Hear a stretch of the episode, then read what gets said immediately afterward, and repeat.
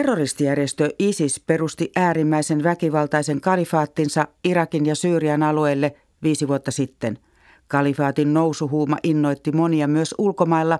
Järjestön riveihin lähti Euroopasta noin 5000 ihmistä. Suomesta lähtiöitä on ollut ainakin 80.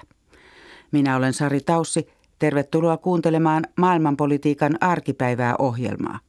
Pureudumme siihen, miten Euroopassa suhtaudutaan kotiinpaluuta havitteleviin vierastaistelijoihin sekä järjestön kurin alla kasvaneisiin lapsiin, nyt kun ISIS taistelee viimeisestä tukikohdastaan Syyriassa.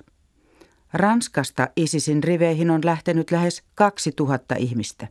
Nyt Ranska harkitsee joidenkin kurdijoukkojen vangitsemien taistelijoiden ottamista takaisin.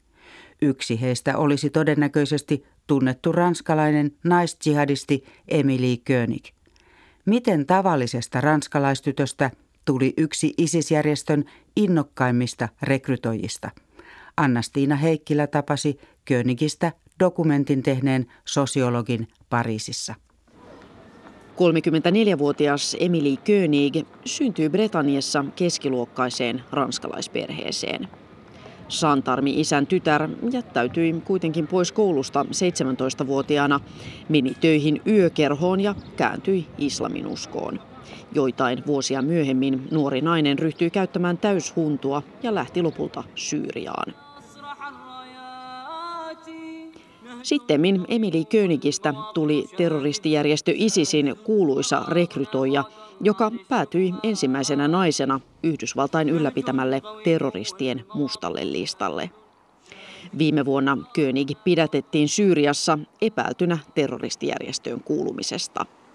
Hän on tällä hetkellä pohjoissyyrialaisella pakolaisleirillä kolmen lapsensa kanssa. Euh, Minua on kohdeltu pidätyksen jälkeen hyvin. Olen saanut ruokaa, juomaa ja savukkeita. Oloissani ei ole valittamista, totesi Emily König hänet vanginneiden kurdijoukkojen vuosi sitten kuvaamalla videolla. Sittemmin König on sanonut tilanteensa huonontuneen ja anonut pääsyä takaisin kotimaahansa Ranskaan.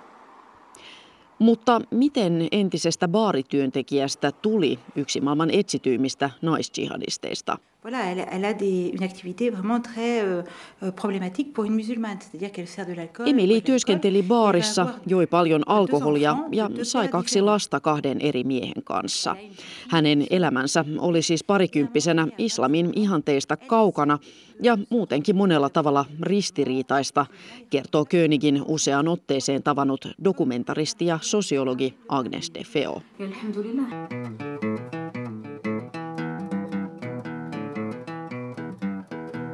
Ranskalaisten naisten radikalisoitumista tutkinut De Feo kuvasi Königistä aikoinaan dokumentin. 27-vuotias nuori nainen oli ryhtynyt tuolloin käyttämään täyshuntua eli nikabia. Donc c'est comme ça que je la rencontre la première fois. C'est quand elle porte le masque chirurgical. Vous vous souvenez quand elle a le, euh, Muistan, kun tapasin Emiliin ensimmäistä kertaa Pariisin oikeustalon rappusilla. Emiliillä oli päällään musta kaapu, ja kasvojensa suojana kertakäyttöinen kirurgin maski, jonka takaa hän joi pillillä appelsiinimehua, De Feo kuvaa. De Feo sanoo Königin olleen hyvän tahtoinen, mutta tasapainoton nuori nainen, joka oli kokenut lähisuhdeväkivaltaa.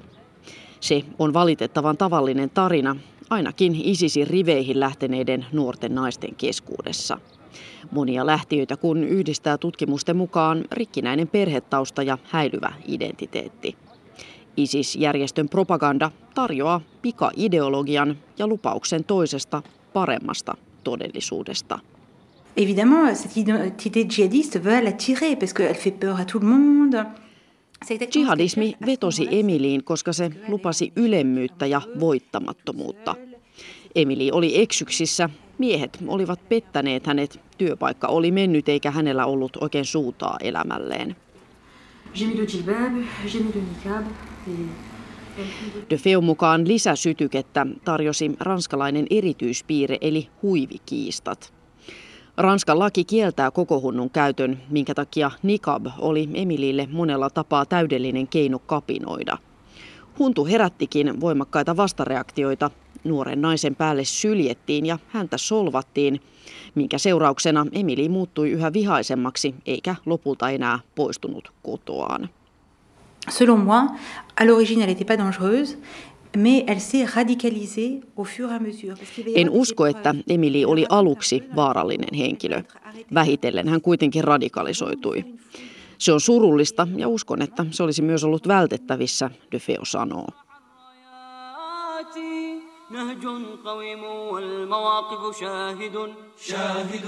Kohta edessä voi kuitenkin olla paluu Ranskaan.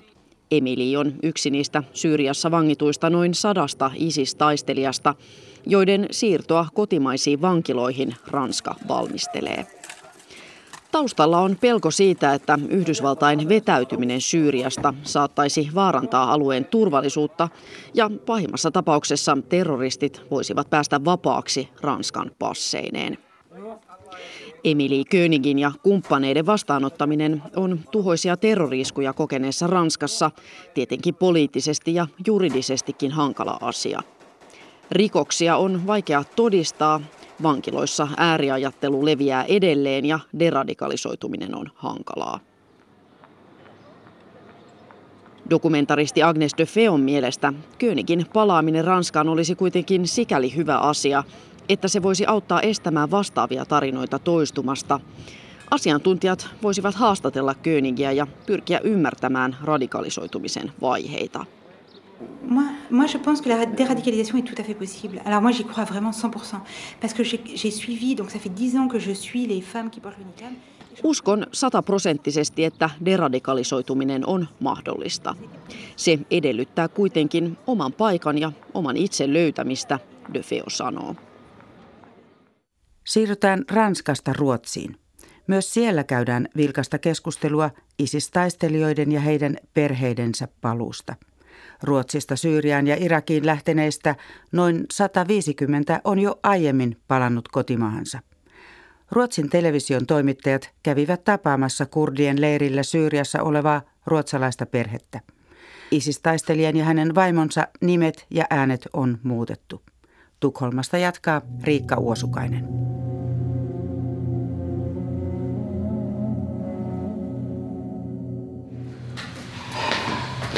Hej. Hej. Tar du hand? Ruotsin television toimittaja tervehtii terrorijärjestö ISISin joukkoihin kuusi vuotta sitten liittynyttä miestä Ibrahamia. Mies on Ruotsin kansalainen, mutta ei suostu kättelemään naistoimittajaa. Nyt Ibrahim on vankina koillis Syyriassa kurdien hallitsemalla leirillä. Jag ska visa några bilder. Hänelle näytetään kuvia Isiksen hirmuteoista. Osasta hän on tietoinen, mutta sanoo itse ajaneensa vain ambulanssia. Isistaistelijoiden puolisot ja lapset asuvat omilla leireillään. Joukossa on myös ruotsalaismiehen vaimo Emma. Hän synnytti Isiksen hallitsemassa Raggassa kolme lasta, yksi heistä on kuollut. Lasten olosuhteet ovat jo pitkään olleet surkeat, puhtaasta vedestä on pulaa. Emma sanoo keittäneensä pakomatkalla ruuaksi ruohoa. Jag vill åka hem. Jag vill kunna upp en dag i Sverige och... Olen todella väsynyt elämään tässä paskapaikassa. Haluan herätä Ruotsissa ja jättää nämä kuusi vuotta taakseni, haudata ne syvälle ja unohtaa. Sekä Emma että hänen miehensä Ibrahim haluavat Ruotsin hallituksen hakevan heidät kotiin, mutta pääministeri Löfven tyrmää ajatuksen täysin. Nej, eh, vi har varit väldigt tydliga med det. Eh, Sverige och Ei, olemme olleet siinä hyvin selkeitä. Ulkoministeriö on jo vuodesta 2011 varoittanut, ettei alueelle pidä matkustaa, ja ne, jotka silti menivät sinne, eivät voi olettaa saavansa konsuliapua, pääministeri Stefan Löfven sanoo. Ruotsin hallitus harkitsee kuitenkin antavansa apua esimerkiksi lapsille, jotka ilmestyvät vanhempineen maan lähetystöön. Useimmat lapsista ovat paperittomia, he ovat syntyneet Isiksen hallitsemilla alueilla Syyriassa. Ruotsin Pelastakaa lapset järjestö ihmettelee hallituksen tiukkaa linjaa. Lapset ovat järjestön mielestä viattomia uhreja, eivätkä vastaa vanhempiensa teosta. Ruotsin suojelupoliisin mukaan noin 300 Ruotsin kansalaista liittyi Isiksen joukkoihin Syyrian ja Irakin taistelualueella. Heistä 50 on saanut surmansa ja 150 palannut Ruotsiin. Pakolaisleireillä arvioidaan olevan kymmeniä ruotsalaisnaisia ja lapsia, mutta Ruotsin palanneiden ja kuolleiden lasten määriä ei tiedetä tarkkaan. Göteborgin kaupunki on tehnyt pitkään ääriajattelun vastaista työtä ja etsii taistelualueelta palaavat perheet käsinsä. Monissa muissa ruotsalaiskunnissa, kuten pääkaupunki Tukholmassa, on vasta viime aikoina mietitty, miten sota-alueelta palaavien aikuisten ja lasten sopeutumista hoidetaan. Aikuisten arkeen ei ole helppo puuttua. Gäller det vuxna så är socialtjänsten utformad så att vi erbjuder stöd. Är det så att man inte vill ha det så kan man tacka nej. Men då är det Tarjoamme aikuisille apua, josta voi kieltäytyä. Silloin turvallisuuspoliisi ja poliisi valvoo heitä, kertoo Tukholman sosiaalitoimen kunnanneuvos Jan Jönsson. Kun on kyse lapsista, voimme tehdä kotikäynnin, jolloin yhteiskunnalla on mahdollisuus tarjota heille turvaa ja perehtyä heidän olosuhteisiinsa – Monet lapsista ovat traumatisoituneita, nähneet ja kokeneet järkyttäviä asioita sota-alueella. Syyriassa kurdien hallitsemilla leireillä vangittu Ibrahim ja Emma lapsineen odottavat paluuta Ruotsiin. Samaan aikaan Ruotsissa käydään kiivasta keskustelua ISIS-taistelijoiden paluusta, siitä ovatko he uhka ja miten mahdolliset sotarikokset selvitetään. Isiksen hallitsemalla alueella vietettyjen vuosien jälkeen Emma haluaa elää kuten ruotsalaiset, viedä lapsensa puistoon ja uimahalliin. Häneltä kysytään, miksi Ruotsi ottaisi hänet takaisin, kun hän itse valitsi terrorijärjestön, joka halusi tuhota läntisen kulttuurin. Jag tror på svenskarnas eh, ödmjukhet. Jag tror på svenskarnas eh, rättvisa Uskon ruotsalaisten myöntyvyyteen ja oikeudenmukaisuuteen, Emma vastaa. Tiedän, että ruotsalaiset ovat ihmisiä, jotka antavat toisen mahdollisuuden.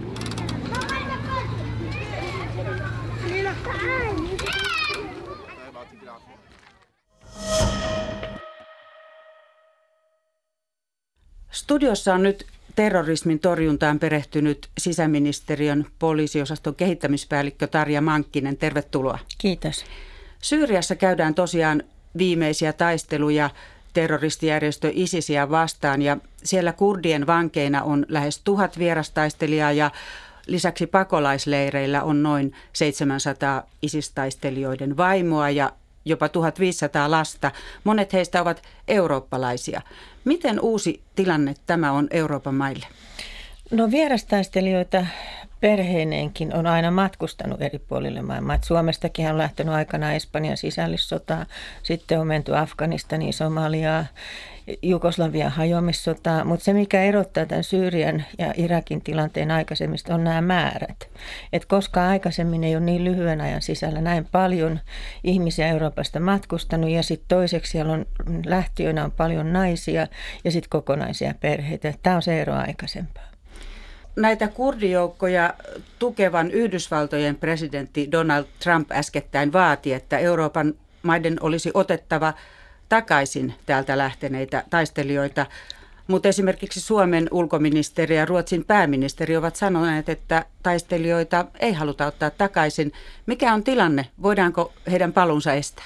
Lainsäädännön mukaisesti Suomi ei voi estää sellaisen Suomen kansalaisen paluuta Suomeen. Se on niin kuin ihan lähtökohta, että jos on Suomen kansalainen, niin ei voi estää paluuta. Paraikaahan eduskunnassa on käsiteltävänä hallituksen esitys, jonka mukaan sellainen Suomen kansalainen, jolla on myös toinen kansalaisuus, niin häneltä voitaisiin ottaa tämä Suomen kansalaisuus silloin pois, jos hän on syyllistynyt tiettyihin vakaviin rikoksiin. Mutta tämä on vasta eduskunnassa käsiteltävänä. Se ei ole vielä voimassa olevaa lainsäädäntöä. Tällä hetkellä meidän on lain mukaan otettava heidät vastaan, jos he tänne tulee. Mikä on käytännön tilanne? Syyriassa ei ole Suomen edustustoa, että miten käytännössä, jos sieltä tällä hetkellä joku haluaa palata Suomeen, niin miten, miten se onnistuu? No Suomeenhan on jo palattu, että meillähän on tullut arvioiden mukaan ainakin parisen kymmentä palaajaa. Että, että siinä mielessä se käytännössä se tapahtuu sillä tavalla, että moneltahan on otettu passi pois tai he on itse niin kuin hävittänyt passit siinä vaiheessa, kun on menty sinne alueelle, eli heillä ei ole matkustusasiakirjoja. Niin silloin heidän täytyy omin neuvoin sitten päästä Suomen lähetystöön. Lähin lähetystöhän on sitten Ankarassa. Ja sieltä sitten saada matkustusasiakirjat ja sitä kautta palata Suomeen. Et Suomi ei voi kieltää lain mukaan myöskään konsulipalveluita ihmisiltä, Suomen kansalaisilta, jotka tulee lähetystöön, että niitäkin on sitten annettava. Mutta samalla on tietysti huomattava se, että, että vaikka palveluja annetaan, niin samalla se selvitetään se, että mitä nämä ihmiset on tehnyt siellä. Että ollaan sitten tietysti jo konsulaatista lähtien varautuneita siihen, että jos tulee sellainen henkilö, jota epäillään, että on osallistunut väkivaltaan, niin siihen varaudutaan eri tavoin. Mitä tapahtuu tämmöiselle henkilölle, jota epäillään rikoksista? Siinä konsulaatin tilanteessa? Konsulaatin tilanteessa hän tietysti saa ne konsulipalvelut, mutta sitten kun hän tulee Suomeen, niin täällähän on sitten poliisi vastassa ja sitten käynnistetään esitutkinta mahdollisimman matalalla kynnyksellä. Haasteena on se, että millä tavalla saadaan riittävästi todisteita, jotta sitten oikeus antaa tuomion. Nämä meillä kriminalisoitiin taistelualueelle terroristisessa tarkoituksessa matkustaminen vasta joulukuussa 2016. Ja suurin osa näistä ihmisistä lähti ennen sitä. Eli me ei voida sitten ikään kuin tätä lainsäädäntöä käyttää. Ja se tarkoittaa sitä, että se on todisteita koottava. Kyllä. Jos tästä kokonaistilanteesta vielä kysyn sen, että siellä kurdialueella näiden kurdien resurssit on varmaan rajalliset ja on kyseenalaista, miten oikeudenmukaisia oikeudenkäyntejä esimerkiksi siellä voitaisiin hoitaa, niin minkälaisia paineita tämä asettaa? No lähtökohtahan on se, että, että siellä on viranomaiskoneisto erittäin heikossa kunnossa. Siellä ei, niin kuin heillä on kädet työtä siinä, että he tuomitsevat näitä omia kansalaisiaan, jotka on syyllistynyt rikoksiin. Että jos siihen sitten pistetään päälle vielä nämä Euroopasta lähteneet, niin kyllähän se tilanne siellä on todella vaikea. Voidaanko ajatella, että sinne jääminen lisää väkivaltaisen käyttäytymisen riskiä? No meillähän on et, et, nehän on, jotka siellä on Euroopasta lähteneet ja jotka on siellä alueella tällä hetkellä. Euroopasta lähti joidenkin arvioiden mukaan joku 5000 kaikkinensa. Niin heillähän, vaikka he on siellä alueella, niin heillähän on edelleen yhteydet niin kuin omiin kotimaihinsa. Perheitä ehkä, heillä on ystävät, kaikki täällä jäljellä edelleen. Että se yhteyshän tänne säilyy riippumatta siitä, missä he on. Ja tämähän, nämä ihmisethän ei häviä minnekään. Että vaikka eurooppalaiset valtiot valtiot sanoo, että me ei heitä takaisin oteta niin hehän ei häviä minnekään. He on olemassa jatkossakin. Että, ja tämä tekee sen niin kuin tämän kysymyksen erittäin vaikeaksi että, ja vaatii tarkkaa pohdintaa, että mikä tässä tilanteessa on sellainen ratkaisu, joka parhaiten turvaisi Euroopan, Euroopan turvallisuuden ja tietysti Suomen turvallisuuden. Mainitsit, että nyt nämä määrät ovat suurempia kuin aikaisemmin, että sen takia tilanne on niin kuin uusi. Minkälaista keskustelua Euroopan maissa käydään? Onko nyt joku maa, joka on sulkemassa oviaan, joku, joka on valmis ottamaan? Onko politiikassa nähtävissä muutosta nyt tällä hetkellä? No näitä keskustelujahan on käyty jo pidemmän aikaa Euroopan valtioiden välillä, että millä tavalla toimitaan. Lähtökohtaan on se, että tämä on kansallista päätösvaltaa, jokainen valtio päättää itse. Toinen kysymys on sitten se, että vaikka se päätösvalta on kansallisissa käsissä, niin mehän ollaan samassa veneessä tämän asian suhteen, koska mikähän ei niin kuin, takaa sitä, että taistelualueelta palaaja palaisi nimenomaan omaa maahansa.